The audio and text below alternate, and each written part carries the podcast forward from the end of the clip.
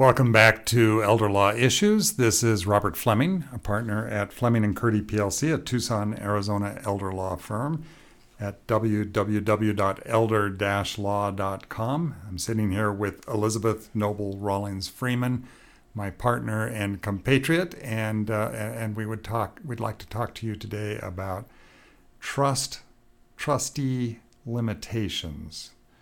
What do we mean by that, Elizabeth?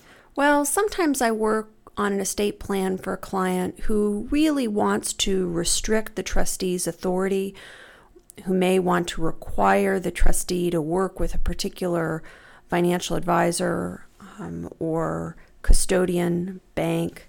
Um, a lot of times people they really have a circle of support, including their financial advisor and possibly their CPA. And they want to try and do whatever they can to have their trustee continue to work with that circle of support once the person who creates the trust is no longer able to.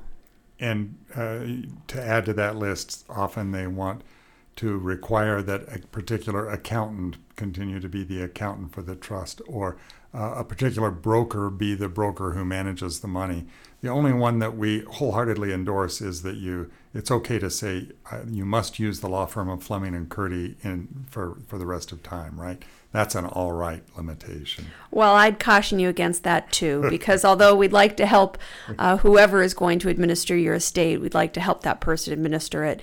What's more important to us is that we help you create an estate plan that we know can be successfully administered. And we don't really want to have anybody binding the trustee or making requirements of the personal representative unless there's a really good reason to do that. What we find is is that when we're working with trustees and personal representatives to administer whether it's a probate or a trust administration. And the trustee is really bound by very specific terms. The administration can become quite a bit more burdensome and expensive because the trustee doesn't have the kind of flexibility and discretion that he or she might normally have. Uh, you know, there are a couple of fairly famous trust interpretation cases where trust documents from 50, 70, 80 years ago directed that the investing of the of the trust assets had to continue in the way that it that the settlor of the trust had done for years. And the settlor had done very well, uh, had made a lot of money in the couple of cases that I'm thinking of, uh, in in particular industries that were important industries. One was a technology case. One was a was a uh, journalism case, and um, and they had done very well. And they wanted to make sure that their children were constrained to have investments in the same industry. And the problems in those cases were that the the world shifted, that that those investments turned out to be really really bad investments, and the families lost a ton of money. And I think of that every time a client says oh, I really think that there's a lot of money to be made in second mortgages on real estate, for instance. That's a common one I hear. So I want to require the trustee to continue to invest in second mortgages. Well, that might have done very well for you, and you can see why it works very well now, but it's pretty hard, as Yogi Berra said, to predict the future. Uh, you know, predictions are hard, especially about the future. Uh, and, uh, and and we just don't know whether that style of investing will make sense or whether that firm will be uh, as skilled in the future as they are today. One of the things that we talk to people about, sometimes they've inherited stock, maybe something like Exxon stock, that's been going gangbusters for years, and they really want to continue to pass along this particular stock to their further generations down the road these are things that can really be problematic for trustees. We want the trustee who's administering your trust to be able to make prudent decisions as it relates to the investment of the trust assets. And sometimes that means some diversification. I think one of the points I'd like to make, Robert, is when we start to see people who want to create really strong limitations on their trustee and who really want to control administrative decisions from the grave, I tell you, that can really be difficult to do. And so we might try and craft the best language around maintaining a particular st- security in your stock portfolio or continuing to use that particular accounting firm. But you know, even if we create language that we think is perfect and workable today, the reality is is that it may not be down the road. So when I caution somebody about making really restrictive provisions, part of it is because I don't know how that's going to work out in the administration. Could actually create some hiccups. One of the things that a trustee is expected to do today is to adhere to what's called modern portfolio theory in development of the investment strategy for a trust.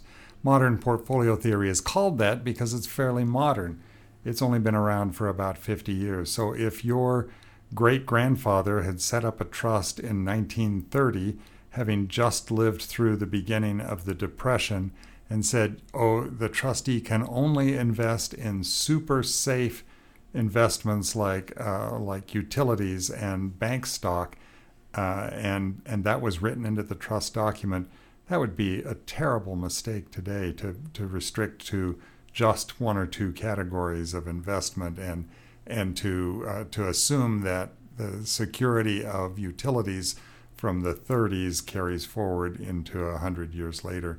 So please be very careful about restricting your trustee. The same thing with people. If you say, I've done very well with this broker, I've been with her for 20 years, and I want the trustee to be required to use that same broker. Well, if you've been with her for 20 years, that must mean she's in her 50s or 60s. She might not keep doing this forever, just as we might not keep doing our uh, legal work forever. Uh, maybe she has a, a, a plan for succession, but you just bought into that plan without even knowing what it is. Um, we'll tell you what our plan is, but we won't write a trust document that says you have to come back to Fleming and Curti. And we'd rather not write one that says you have to stay with a particular stockbroker or a particular investment style or a particular accountant. Right, Robert. Our goal is to make sure that we can help effectuate our client's intent, but do so in a way that really makes sense for administrative purposes. And as a young 36 year old who is excited to be leading the charge with Fleming and Curti as we move into the next few decades, I will say that my goal today is to create a document that tomorrow, if somebody's son or daughter comes to me and asks a question about, I can really try and make sure that it's workable and that the terms make sense. I'd also say if you are somebody who wants to create some real restrictions on the personal representative of your estate, the executor, the trustee, whoever it's going to be that's going to be working on your estate when you've died, why are you doing that?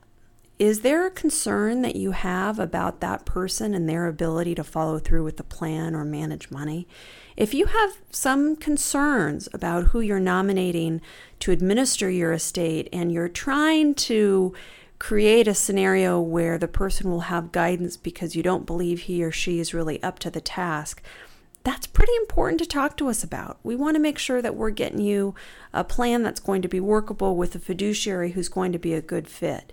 Um, and so those conversations, Robert, they can be pretty wide ranging, and, and we want to be respectful of your preferences. We also want to make sure that what we're drafting for you is going to be workable. At the end of that interview, if you insist, no, no, I want to make sure that the trustee can only invest in second mortgages, using the illustration I have from before, we'll do it but we want a chance to tell you why it's a mistake and uh, and why you ought to to allow more um, more generalized investing decisions to be made or uh, allow the trustee to select the professionals to work with in a changing environment.